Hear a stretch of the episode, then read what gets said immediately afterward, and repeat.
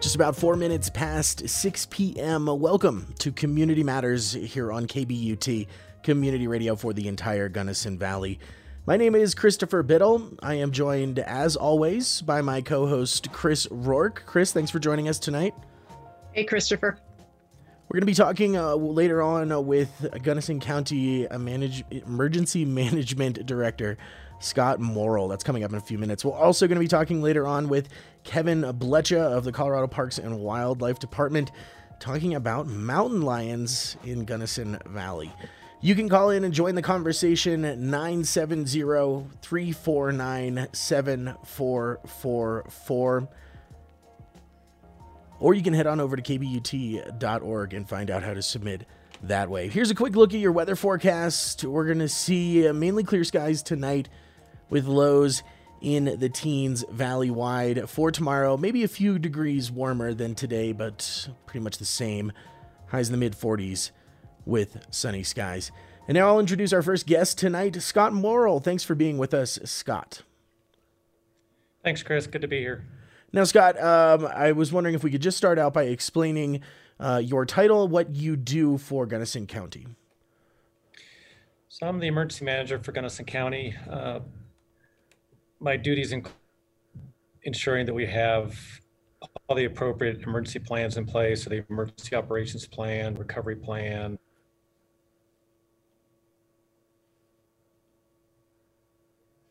Uh, looks like we may have just lost Scott there.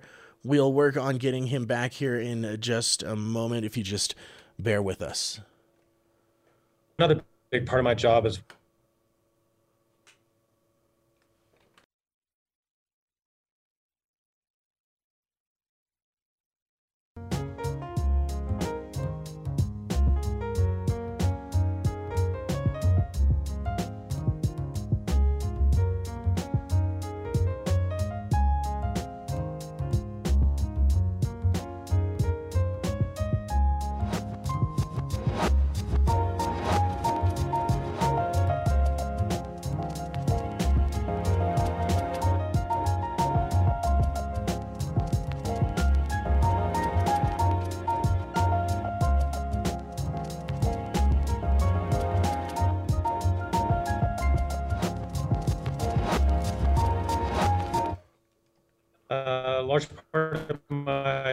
job entails uh, developing and, and updating the various emergency plans. So the emergency operations plan, communications plan, resource mobilization, recovery, the list goes on. There's uh, probably about a dozen plans that I'm responsible for keeping updated, and then also making sure that uh, that we test those and exercise them on a regular basis. Another big part of my job is multi-agency coordination, and that's working with all the first response agencies and other organizations in the valley, uh, just ensuring that everybody's talking to each other and we're on the same page in terms of response and um, you know how we're going to react to situations. Sure. So it's a pretty typical role for uh, governments of all sorts and sizes. What challenges are unique to your job here in Gunnison County? What are you going to have to deal with as an emergency manager in Gunnison County that your counterparts don't have to deal with? Well, I'm actually going to turn that around a little bit. I'm really fortunate, Chris, to live and work in Gunnison County. Uh, the relationships that we have in this valley are just amazing, and um, I, there, there's no egos, there's no turf battles. The agencies all work really well together, and so it just it makes my job so much easier to accomplish. And I just can't say enough good things about all the agencies and organizations in the valley that, that I work with. Uh, they support each other, they support me, and it makes for a, a very um, solid and efficient me- mechanism to respond. Well, sure. And I guess I was wondering if you were going to say something about the fact that Gunnison County is more than 80% public land and uh, there's a lot of open space and things like that. Surely there's some things that are, you know, pre- create some unique challenges uh, to to emergency management here in such a rural area. Um, can I ask you to elaborate on that? Well, our, our biggest threats is our wildfire and floods, and obviously with the drought, that's exacerbated. For all emergency managers face this is is our resources, and so if we were to have an incident uh, that is of long duration and fairly serious, we would need probably outside help to assist us with that. And it's, uh, like I said, that's fairly common with most rural emergency managers. And I, I can't think of anything that's, that's particularly unique about Gunnison County. Um, you know, we, most rural counties face similar issues in terms of capacity to respond to incidents and, um, and then just having the depth on the bench to, to deal with a long-term incident. Sure.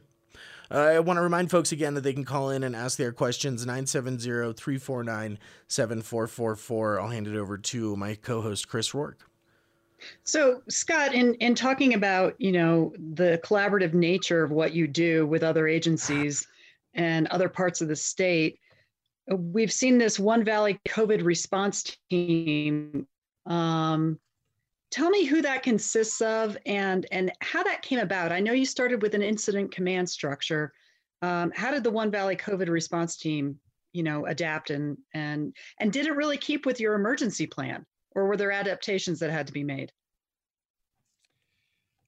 so uh, the first part of march um, i don't know if you recall but the the way that they were doing testing initially was people would call gunnison dispatch and ask to get tested. And then dispatch would uh, send either a Butte ambulance if it was up north or a Gunnison ambulance if it was down here to do the test. As things began ramping up in the state, and I want to say it was the weekend of March 6th, 7th, um, we quick, quickly came to the realization that that plan was not working. And so we met here all day on a Saturday, whatever that was in March, that first weekend, we were here for about 12 hours trying to hammer out a good solid plan, which we did. And then uh, we were here on on the Sunday also most of the day, refining that plan, contacting people, um, identifying who's going to serve in what roles. And then Monday, we actually were doing our first um, uh, command and general staff meeting, preparing for the uh, you know for the onset of the pandemic, and that's when we were notified we had our first case. And it uh, you know, we'd started having conversations about the possibility of the pandemic in, in late February, mid-February, as we were seeing what was happening in Asia and then on the west coast of the United States. And so, you know, we weren't we weren't caught off guard. We've been preparing for it. I think the suddenness with which it hit Colorado maybe caught a number of people in state off guard, but I feel like we were pretty well positioned um, to react to that. And um, you had asked me about who's serving in what roles. So Joni Reynolds, um, Director of Public Health, is Incident Commander, as is CJ Malcolm. He's the um, Chief of Gunnison Valley EMS. So they serve in a co-role there. Then uh, Melissa Post, uh, she's uh, the Deputy Chief Ranger out at uh, She's one of the Deputy ICs, and I am the other Deputy IC. And the reason we doubled up in that position, in both of those positions, was for redundancy, so that if somebody got sick, um, you know, we had some backup. The other piece of that was um, huge decision-making lifts early on in this, and so being able to spread out uh, that decision-making and the workload, and, and, it really helped a lot. And we tried to do that in all in all the various positions. We had people serving in command staff from um, the town of Butte, Mount Butte, City of Gunnison, um, obviously Gunnison County. Um, we also had staff here from um, uh, the U.S. Forest Service early on too. And how much uh, adaptation occurs in not only the pandemic, but anytime you're faced with an emergency? I know you have the plan in place, but certainly there's got to be some adaptation movement because maybe one thing doesn't work or something can work better. Maybe speak to that.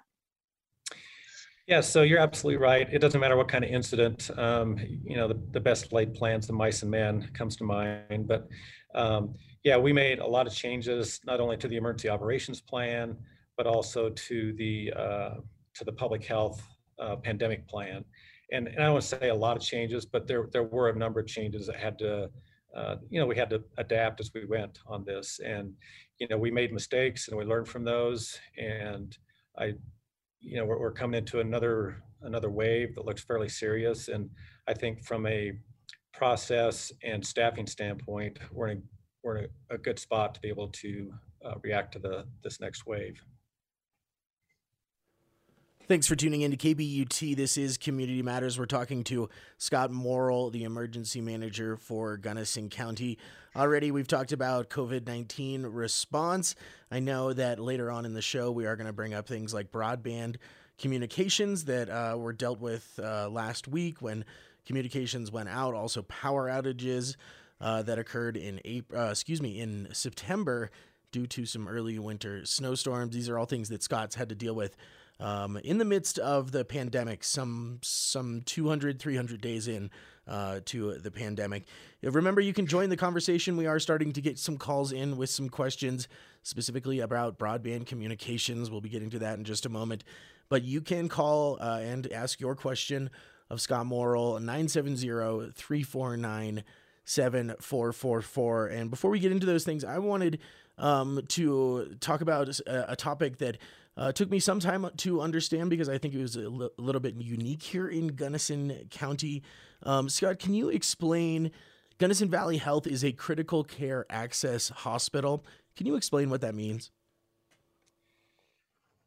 So it's a it's a, a level four trauma center, and they have no ICU beds, but they essentially what they do is they take critical patients and stabilize them, and then if that patient needs a higher level of care, then they get sent to Montrose, Grand Junction, or the Front Range. And I'm I'm not I'm not exactly sure what all is involved in that designation as a as a um, level four trauma center, but uh, they you know as it with during the, the COVID during the COVID pandemic um, early on when patients critical patients came in, they were quickly moved to higher levels of care, either Montrose or Grand Junction, and occasionally the Front Range. And I was wondering if you could describe the relationship between Gunnison Valley Health Hospital, the healthcare system here in the Gunnison Valley, and uh, the the government uh, entity of Gunnison County. What is their relationship? Well, just from a from a working standpoint, it's a very good relationship. Um, the hospital has been so supportive and and uh, and engaged in the pandemic. It's uh, it's just been really refreshing to see. I mean, we do hear stories around the state of of uh, you know folks not playing nice in the sandbox together, but the hospital has been incredibly supportive and has done a lot in response to the pandemic. Great. Uh, Chris Rourke, did you uh, have any follow ups on that issue, or should we go to some questions from listeners?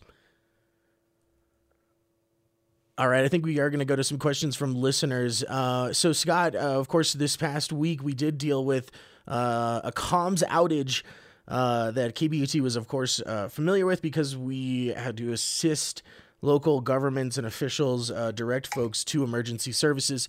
Our first call to come in this evening what will be done immediately to address emergency services being cut when comms are out? so, is there any changes that are coming about after last week? So I'm not involved in the conversations regarding the redundant fiber that's being brought into the county. Um, I, I, do know that that's um, at the top of everybody's mind, including the officials who've been working on that. Uh, when they repaved Cottonwood Pass, uh, my understanding is that fiber was laid along Cottonwood Pass um, as a redundant source of internet for the valley, and apparently it is not yet operational.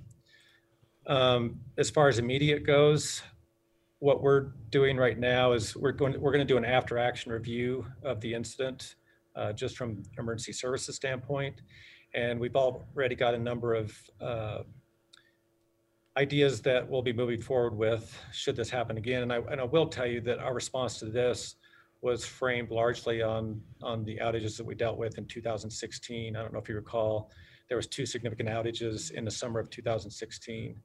And I, I feel like um, a lot of what we did in 2016 uh, worked well then, and we initiated it again this time around, identifying facilities for the public to go to in order to get assistance if they needed it, um, identifying analog lines that were working uh, and, and, getting that number out to the public.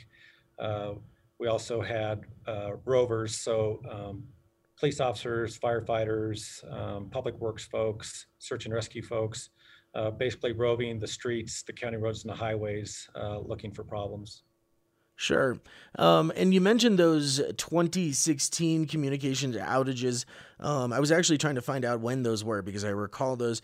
Uh, were those the, the same? Uh, was it the same thing with um, no internet and no cell and no landline? Was it a full black blackout?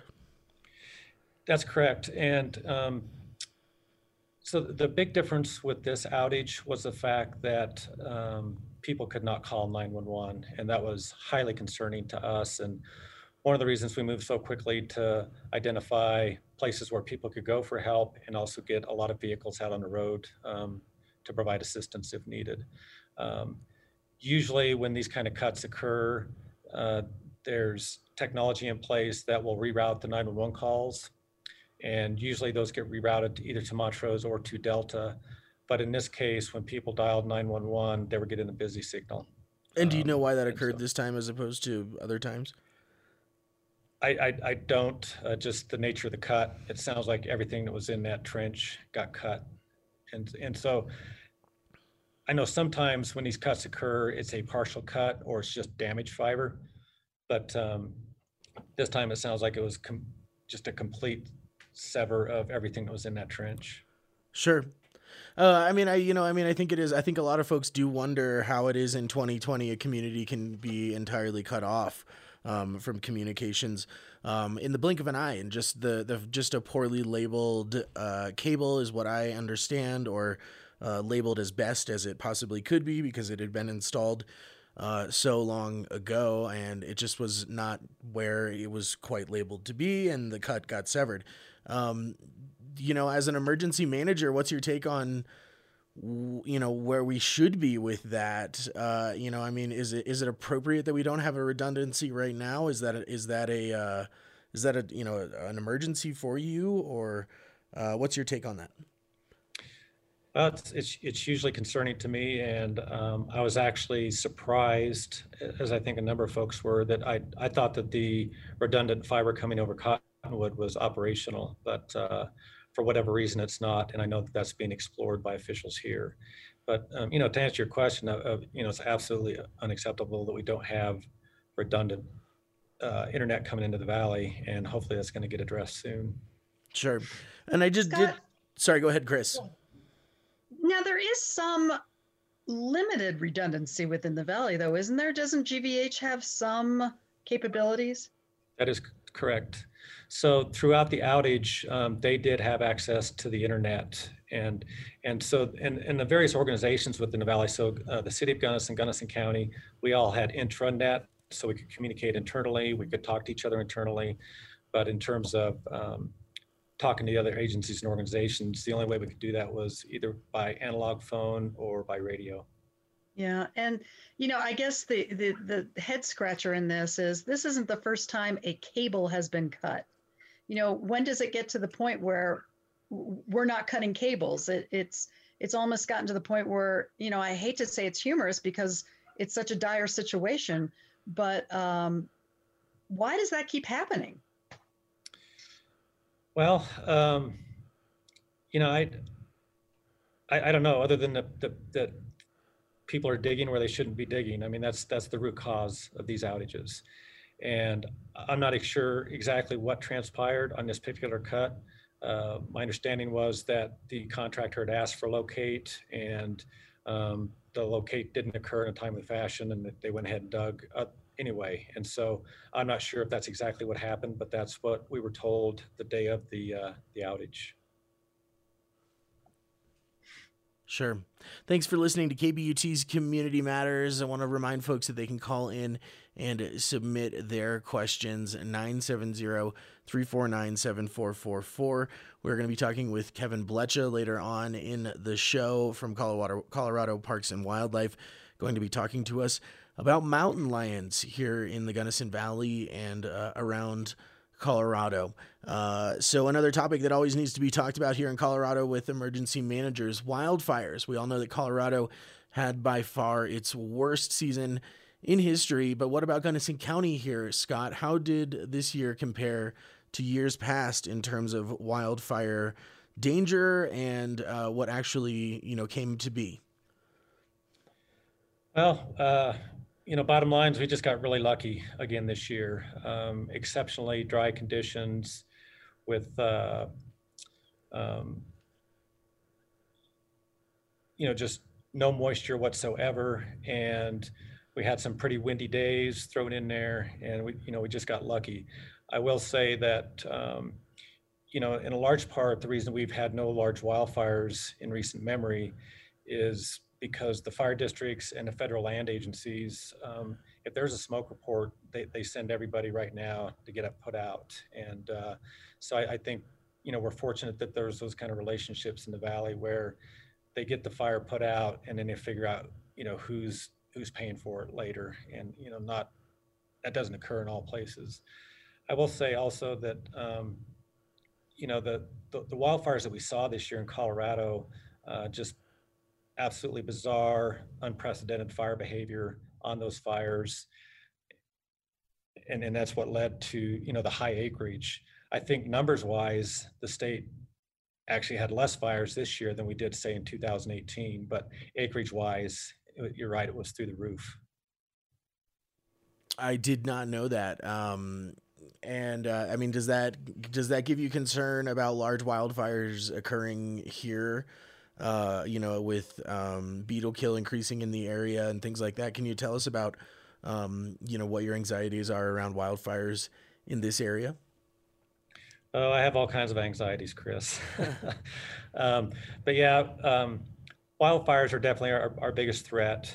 And, you know, you just, you look at some of the communities and where they lie within the wildland urban interface. And uh, I mean, there's a lot of potential out there. And, Gunnison County does work closely with the West Region Wildfire Council, and what that group's tasked with is um, assisting homeowners and, and property owners in uh, making their their property safer in regards to wildfires. So defensible space, landscape style projects that um, go beyond just the defensible space area, and and that's been a, a very um, very positive program that we've had in the valley, uh, getting assistance to property owners with making their property safer. So, and of course, uh, you know, in the midst of wildfire season, really, but well before the end of wildfire season, we got hit with a major winter storm in September. I wanted to make sure to come back to that. I feel like it maybe sort of skipped over uh, the the folks here in Gunnison uh, especially in the north end of the valley where that storm really wasn't that significant. However, it was very significant in and around the Gunnison area, knocked out power to hundreds of homes.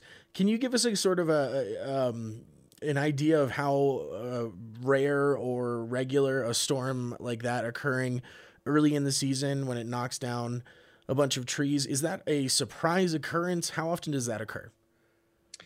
Well, it was a, it was a surprise for me. Um, I've been here for over 40 years and I'd never seen that kind of a storm in September, and, and actually um, any time of year for that matter. To have that kind of wind, that heavy snow with leaves still on the trees was just was just a recipe for a lot of problems. And it and it and there were. Um, my mother-in-law, who has lived here for a long, long time, recalled a storm in 1961 that was very similar. Um, happened in mid-September, and and did a lot of damage, a lot of power outage.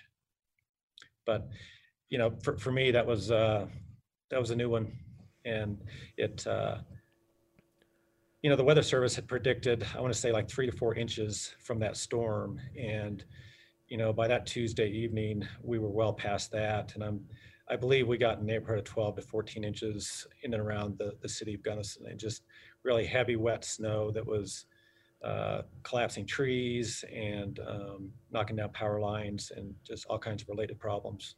Sure. Go ahead, Chris. You know, it, it was really crazy. I mean, even from seeing trees fall on vehicles and branches doing damage. Um, and then even livestock. I mean, my horse still had her summer coat, and I'm like digging through the barn looking for a blanket because she was just shivering. so, I mean, it was kind of crazy. I mean, on top of many many things that you've been dealing with already this year scott it, it's it's it's been a crazy year for an emergency manager as well as the rest of us yeah you know, it, go ahead well i was just going to say it, it, has and i you know i um, I don't think that I'm dealing with with any more of this than anybody else is. It's just been a tough year all the way around for everybody. Yeah. Well, getting back and speaking of that being a tough year, we're getting into a situation with COVID and we're hearing about COVID fatigue and about how, you know, the public is just tired of doing what they're supposed to do to really keep things at bay. What do you see around the community, it, specifically to COVID fatigue, that concerns you the most? Well, I, I think just people letting their guards down, basically, and and and you're absolutely right. People are tired of this thing, and uh, we all want it to go away.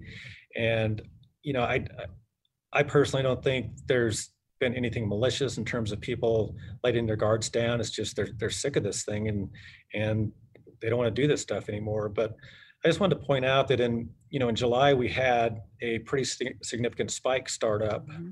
yeah, and um, you know, we did some messaging and the public was really paying attention to the coronameter. And, you know, there was a buzz around town, up and down the valley about the coronameter and how we were heading in the wrong direction. And, you know, the, the community just sucked it up and, and I hate, I hate to use this term, but we flattened the curve. Right. And um, that's how we got through that spike. And it was nothing that we did here in Incident Command. You know, we did some messaging, but that was a, I just want to say it was a grassroots community effort that everybody buckled down and started doing what we needed to do um, to, to make that spike go away. And it worked. What are you doing to really combat that now? I mean, uh, you know, you have to, I guess, continue like like we were talking about earlier with any emergency plan. You got to adapt and overcome. And and when you reach a wall like that with a community that's just like, I've had enough. How do yep. you how do you chip away at that? How do you appeal to people's better angels? Well, um, that's a really good question. And as you alluded to, you know, a lot of the stuff we're learning on the fly. We're, we're trying some new strategies in terms of communications to try and get people's attention. And I think, um, you know, th- th- this was predicted. I mean, you know, the health healthcare professionals across the country have predicted this since the onset of the pandemic. And you know, you can look around the country and it's not just Gunnison County that's going through this spike, and it's not just Gunnison County that's suffering from this fatigue. Um, but just trying to re-energize people and, and remind them of where we have been as a community and how successful we have been as a community in responding to the pandemic and we can do it again but we have we've got to get on it and and we've got to get serious about it because you know this spike is far worse than, than the worst wave the first wave that we had just in terms of number. Where we're fortunate is it hasn't required the number of the hospitalizations and people seeking medical care. But great. So we're just we're you know there's there's posters going up around town that um, are new and fresh. You know, they've got animals on them with masks. They're washing their hands, things like that. And you know, our PIO Andrew Sandstrom, working with command staff, is is um, looking for some different strategies to try and uh, get people to to pay attention and, and start doing what we need to do to get this thing knocked down. Scott right. Morrill. Scott Morrill is Gunnison County Emergency Manager. He's talking to us here on Community Matters from KBUT. My name's Christopher Biddle. I'm joined as always by my my co-host Chris Rourke. Later on, we're going to be talking to Kevin Blecha of Colorado Parks and Wildlife about mountain lions in the Gunnison Valley and around Colorado. We're going to take a quick break right now. I want to remind folks that they can call and submit their questions. Join the conversation 970 349 7444. We'll be right back. Support for KBUT comes from Somrak Concept and Structure a Crested Butte general contractor offering design and build services from drawings through construction to a turnkey finished home. Ben and Kate Somrak are joined by a team who feel fortunate and humbled to help others bring their visions to life and make this magical place a home. Somrak.net. S O M R A K.net.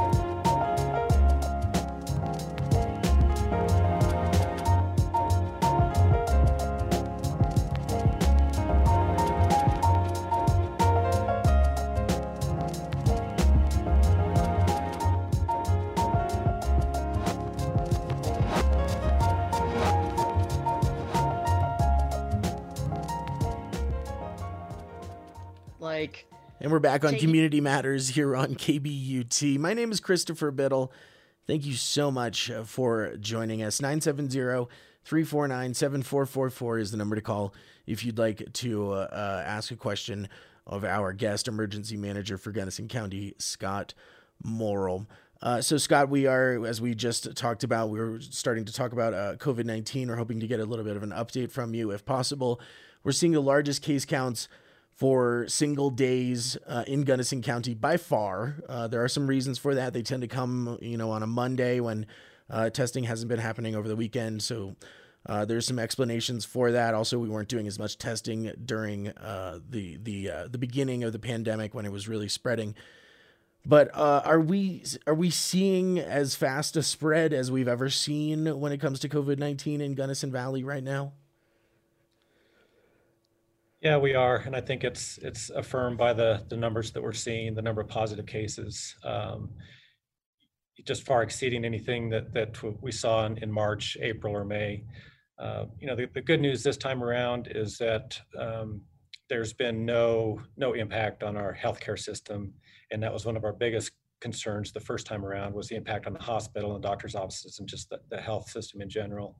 Um, the hospital reported today during one of our briefings that they've got no uh, COVID hospitalizations right now, and so that's that's really good news for us. Although that's not the case around the state, um, a number of hospitals are are being significantly impacted um, with hospitalizations for COVID patients. Why do you think we're doing so well here? You know, I, I don't know to be honest with you, I, I don't know. I know that um, a, a, lot of the people that are sick right now are the younger age groups, uh, like 18 to 30, even up to 40. And I, I, haven't looked at the numbers recently, but I know that those were the the um, the highest numbers of positive that we had for several days were in those age categories. And and uh, you know those a lot of those people get really really sick, but they just don't require the acute care that uh, that the elderly folks would or those that are at risk. And doesn't that keep us in a in a better position as far as I mean I think we've we've dialed back from protect our neighbors. The state has dialed us back. But as far as the coronameter goes you know we may be meeting some criteria but as long as the healthcare system is is doing fairly well we we can chug along. Is that correct it is. Um, you know, one of the things we have to balance is, you know, what the state's asking us to do. And right now you're correct we've met some of the criteria to move us but but not all of them and um, and one of the most critical of those is the impact of the healthcare system and right now in the valley it just has not been adversely affected by this surge so scott do you talk at all about a message that can be gleaned from that. I know that early on there was a lot of messaging around combating this idea that even if you're young, you still don't want to be picking up this disease um, A, because it actually could be risky to anybody, and B, you can transmit it to, to other people. But when we're talking about the fact that people are, you know, reading into the fact that they're that they're not going to necessarily have to go to the hospital, their peers are not necessarily having to go to the hospital. Uh, you know, is is there a is there a lack of taking this seriously uh, when it comes to that regard? When that keeps occurring, and do you have to combat that at all? Well, I, I think I think that's a part of it, Christopher. But I think the bigger issue, like we talked about earlier, is just just the fatigue, and people are tired of it. People have let their guards down. Um, you know, we had a a very successful summer here because of the hard work that everybody did. I mean, Gunnison County was one of the best mountain communities economically throughout the summer, and you know that's just a tribute to the to the leadership up and down the valley as well as to what the community did. I mean, so much of this is based on the community doing what needed to be done. And, um, you know, and I, I, I, don't want to point fingers at anybody because I really don't think that, that, that that's appropriate. And I also don't think that it's, um, you know, there's nothing intentional here. It's just, just that fatigue has set in and people just, just want to get on with their lives. Sure. Yeah, I mean, I you know, and uh, something that I was thinking about today. I mean, there's COVID fatigue, letting your guard down you know, perhaps not washing your hands as often, not wearing a mask when you should be wearing a mask. Uh, but one of the other difficult things to deal with during this time uh, is that there are very few outlets for, um, you know, typical outlets that we'd use, like uh, expending time with family during the holidays. A lot of people aren't going to be able to do that this year.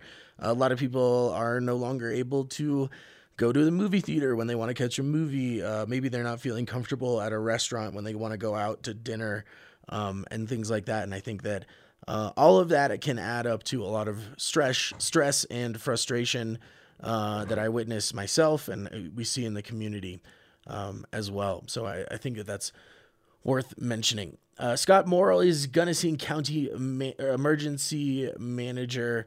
Um, Scott, I want to appreciate. I want to tell you, I appreciate you being with us this evening. Um,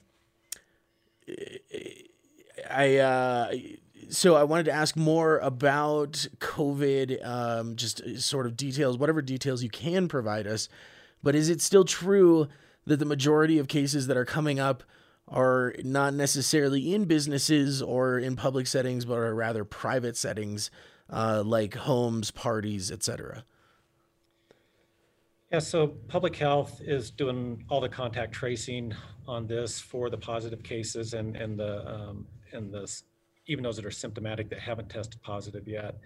And my understanding is most everything that they're seeing right now is just through those those private interactions. And there's been no huge outbreaks. There have been a couple small outbreaks at various places, but those have been fairly small. And uh, the, the, contact tracing is just pointing to, to most of this. It's just people living their lives, going to parties, having dinner with each other, things like that. And are there going to be any other other any adaptations to public health orders to address those specifically?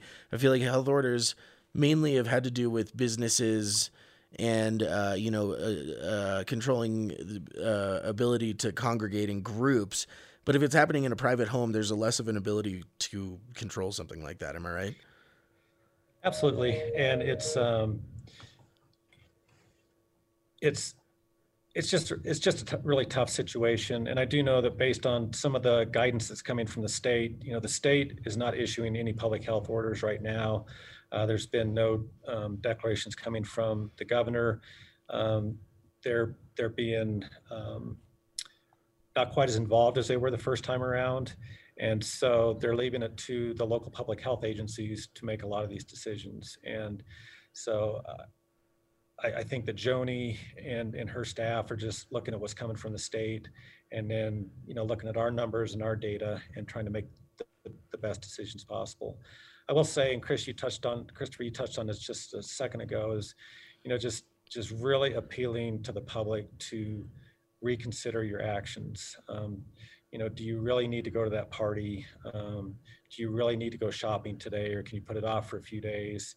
Just things like that. Just examine you know the, the contacts you're going to be making every day and and figuring out if those are absolutely necessary because that's like i said the contact tracing is pointing to that being the main carrier of this spike Sure. And just since you brought that up, I, I will uh, remind folks that the county is providing uh, services for those who wish to not leave their home, stay in their home, isolate, stay away from the public, uh, and then need their shopping done uh, by somebody else. You can have folks from the county volunteer to help you do that. Chris, you had a question? Well, I read an article in the Washington Post that really pointed to those social gatherings as being the, the big spreader now. And and they were talking about gatherings under 10, but you know, you get together three or four. But unfortunately, can you tell people what to do behind their own closed doors? I don't think so. Um, and I and, and I agree with you about that positive appeal, you know, to do the right thing. Just you know, understanding that people are going to do what people do, but but do it in a safe manner. Mask up. Try to keep that physical distancing. Um, do you really need to go to that dinner? And you know, everybody has a different level of acceptable risk, and I think, you know, at a time like this, we just you got to think about the greater good and and you know how your actions can affect the entire community because it's i mean this this has to be a community wide effort for us to beat this thing Great. Thanks. Yeah.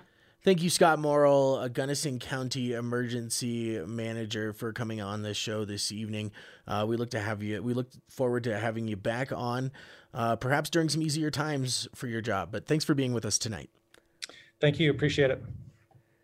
You're listening to KBUT Community Matters here on Community Radio for the entire Gunnison Valley. My name is Christopher Biddle. Uh, and we will have our next guest coming up in just a moment.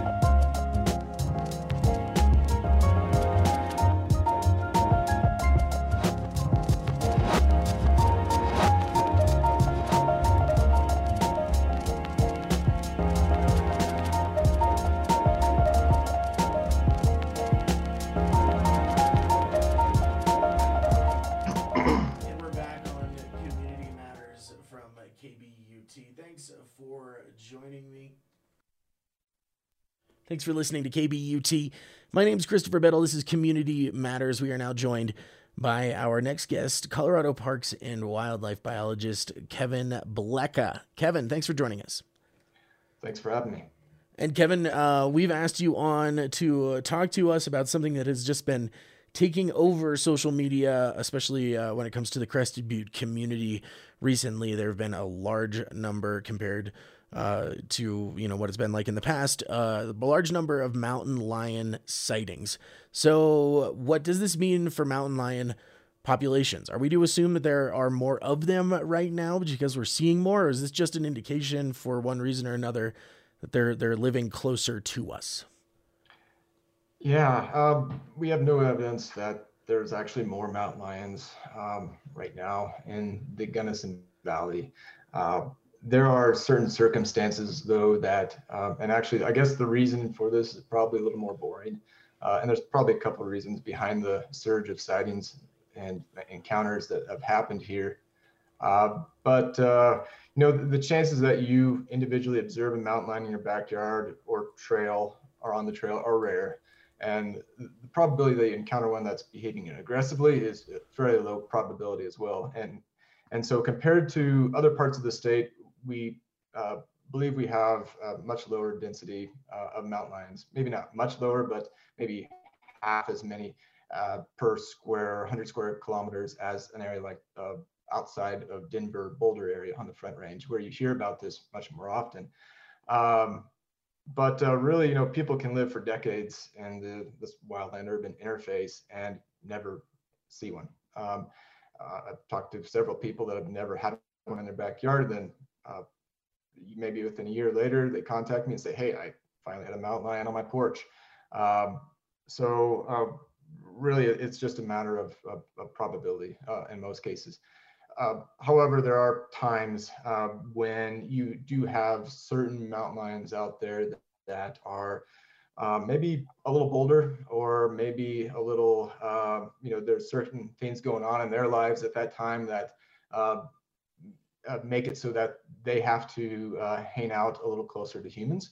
And so typically mountain lions are afraid of humans, uh, afraid of our houses. They generally um, are trying to stay away from us. Um, there's a lot of good reason to. The more they hang out near homes, the more likely that they are going to um, die, actually.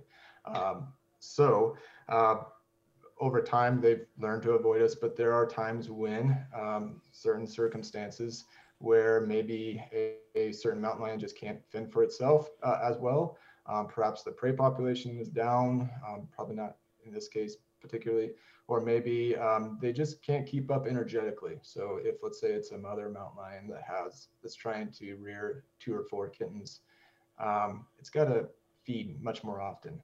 And, and those mountain lion kittens are staying with mom for uh, up to a year, year and a half in some cases. So uh, if uh, you know, in the rare case that all four of a litter, all four mountain lion kittens um, are brought up to adulthood, um, that that mother um, has to um, feed or kill prey uh, much more often.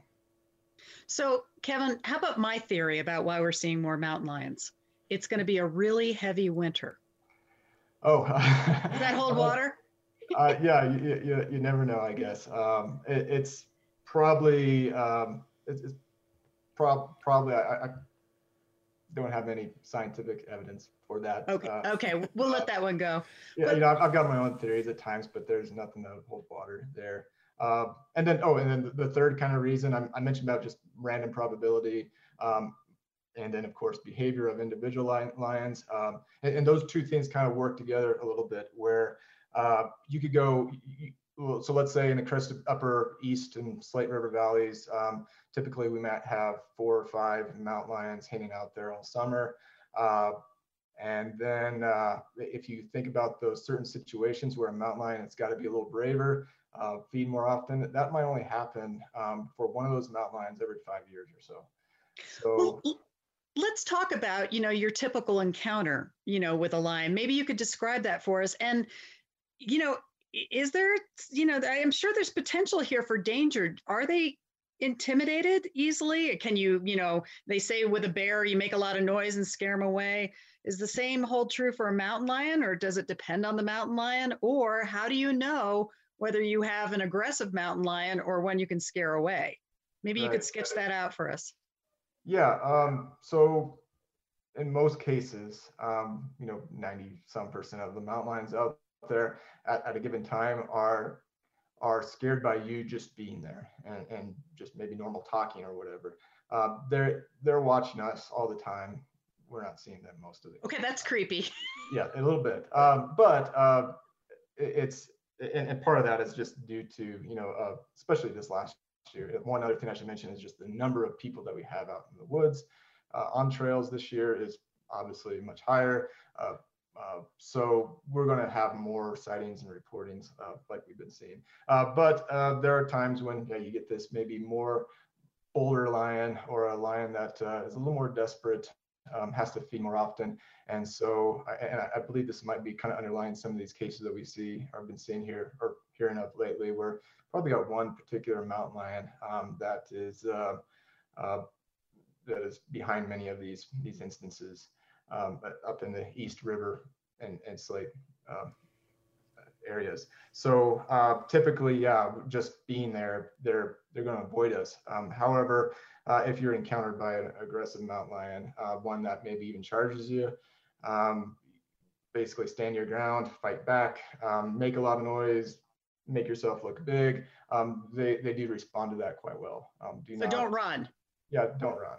Um, Okay. uh, there's been cases where maybe someone was, uh, you know, fixing a, a flat tire. Uh, this isn't here locally, um, but there have been other cases where some of the the, the rare attacks that, that do occur, uh, and, and don't get me wrong, this is why we, you know, CPW uh, is involved with these kind of things because attacks, although rare, have happened um, uh, in Colorado and throughout North America. So um, yeah, typically, yeah, you you want to uh, make yourself look big, fight back. Uh, they they definitely respond to that. Were you referring to somebody that was changing the tire in their car because they were bent over close to their car and appearing small?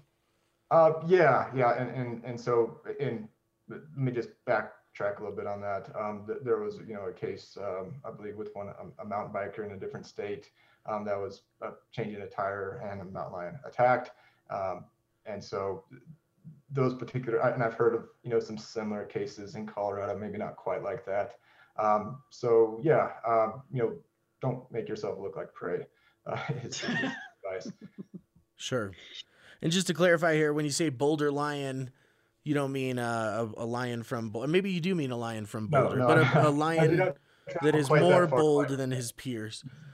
right right so uh you know the uh, animal all animals out Chris, there Chris, let me uh, ask him about wolves. Yeah, What's that? absolutely. uh, wolves Let me let, now let me ask this.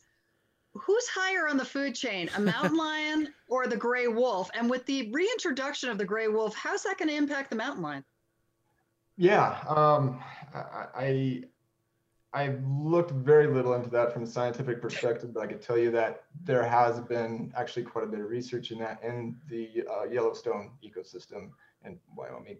And so, um, as far as individual encounters go, um, depends on how many wolves. Um, and so, uh, if there's one wolf, a mountain lion could probably take it. Um, if there's two, that's a different scenario. Uh, and and same goes with uh, just. Uh, I'm betting on the mountain lion. What's that? I'm betting on the mountain lion. Uh, yeah, if, if there's a single one. Um, but I will tell you, um, we th- that interaction is actually already going on with coyotes and mountain lions here locally. So uh, coyotes, um, if there's only two coyotes, often the mountain lion can take them. But if there's more than three, three or more, mountain lion uh, is not going to fare as well. Hmm. Yeah, okay. so it just depends on the situation. All do, right. do mountain lions typically present uh, as much of a problem to ranchers as wolves are said to present? Um, I can't can't make any predictions on that here, um, but uh, yeah, typically uh, we don't see a lot of uh, con- uh, very many conflicts with the ranchers unless you're dealing with um, these large domestic sheep grazing um, systems that we do have kind of on the western ends of uh, Gunnison County. Sure. And, uh, uh, you know, it, it's happening. Um, can't always say how much. Uh, it, it, depends. Uh, black bear typically are um, have, have we have more conflicts between black bear and ranchers sure than mountain lions. Sure. Um, and sort of related, I was wondering if you could tell us a little bit about. Um, okay, so I'm from the East Coast, and on the East Coast we have what we call catamounts uh, in Vermont. They're a bit of a mythic creature there. Uh, I don't even know if actually one has been sighted in a very long time. But is that similar? Are we talking about a you know same family there? Is it is um, I you know can they all be called mountain lions?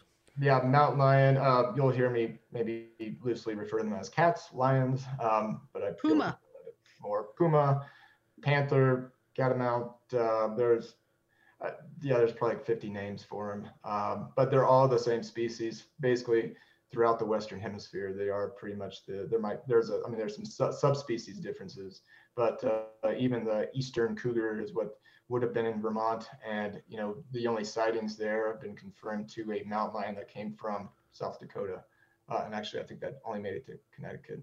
But Kevin, are you over? I mean, are you? Do you have like a raised uh, concern about these these recent sightings, or do you just think this is part of a natural cycle? Um, yeah, I, I, I, do have some concern uh, because when you get a cluster of sightings like this, uh, and, and, especially dealing with maybe you know some some of these sightings that have involved uh, encounters that have involved a, a more aggressive lion, uh, um, yeah, it, it's definitely um, you know raises alarm within our agency a little bit here locally, and uh, you know we kind of want to get to the bottom of it uh, to figure out you know what's going on here. Is it just a certain situation? Do we have a certain cat um, that can be, you know, easily dealt with, um, or is there a uh, maybe a, a, easy explanation for this? Um, you know, with the snow coming in to the east and Slate River valleys right now, uh, we're probably not going to see many more of these. There might be a few elk hanging up high, uh, but most of the deer have obviously came down in elevations. And there might be a few hanging out in the backyard still. Um, but uh, that uh, my guess is uh, these these encounters will go down here, uh, or they are going down actively right now. Yeah. In a case where you do track it down to one lion, do you trap it and relocate? Do you um, extinguish it? What, what is yeah. the you know um, preferred um, method? Depends on the situation, and uh, so we can, uh, if, we could track a, a lion down, um, every situation is different. So let's say the uh, if there is a single mountain lion behind the encounters that have been happening around Crested Butte lately, um, you know, we first want to determine if there's actually maybe some offspring uh, that that mm-hmm. lion is rearing. Um, so we would wouldn't want to euthanize a mountain lion um, if it's got a couple eight-month-old kittens or six-month-old or three-month-old kittens even. Um, obviously, those kittens are not trained yet, so uh, could be causing more problems. And so right now, um, you know, from what we understand or what we can, what we've gathered so far, um, uh, most of these encounters are probably dealing with a case where we have a prey item down on the ground. Ah. Uh, yeah. At least in two of the cases that we've investigated, uh, we've tracked it down to a the prey item just being too close to um, a route of travel like a trail, uh, like on the mountain.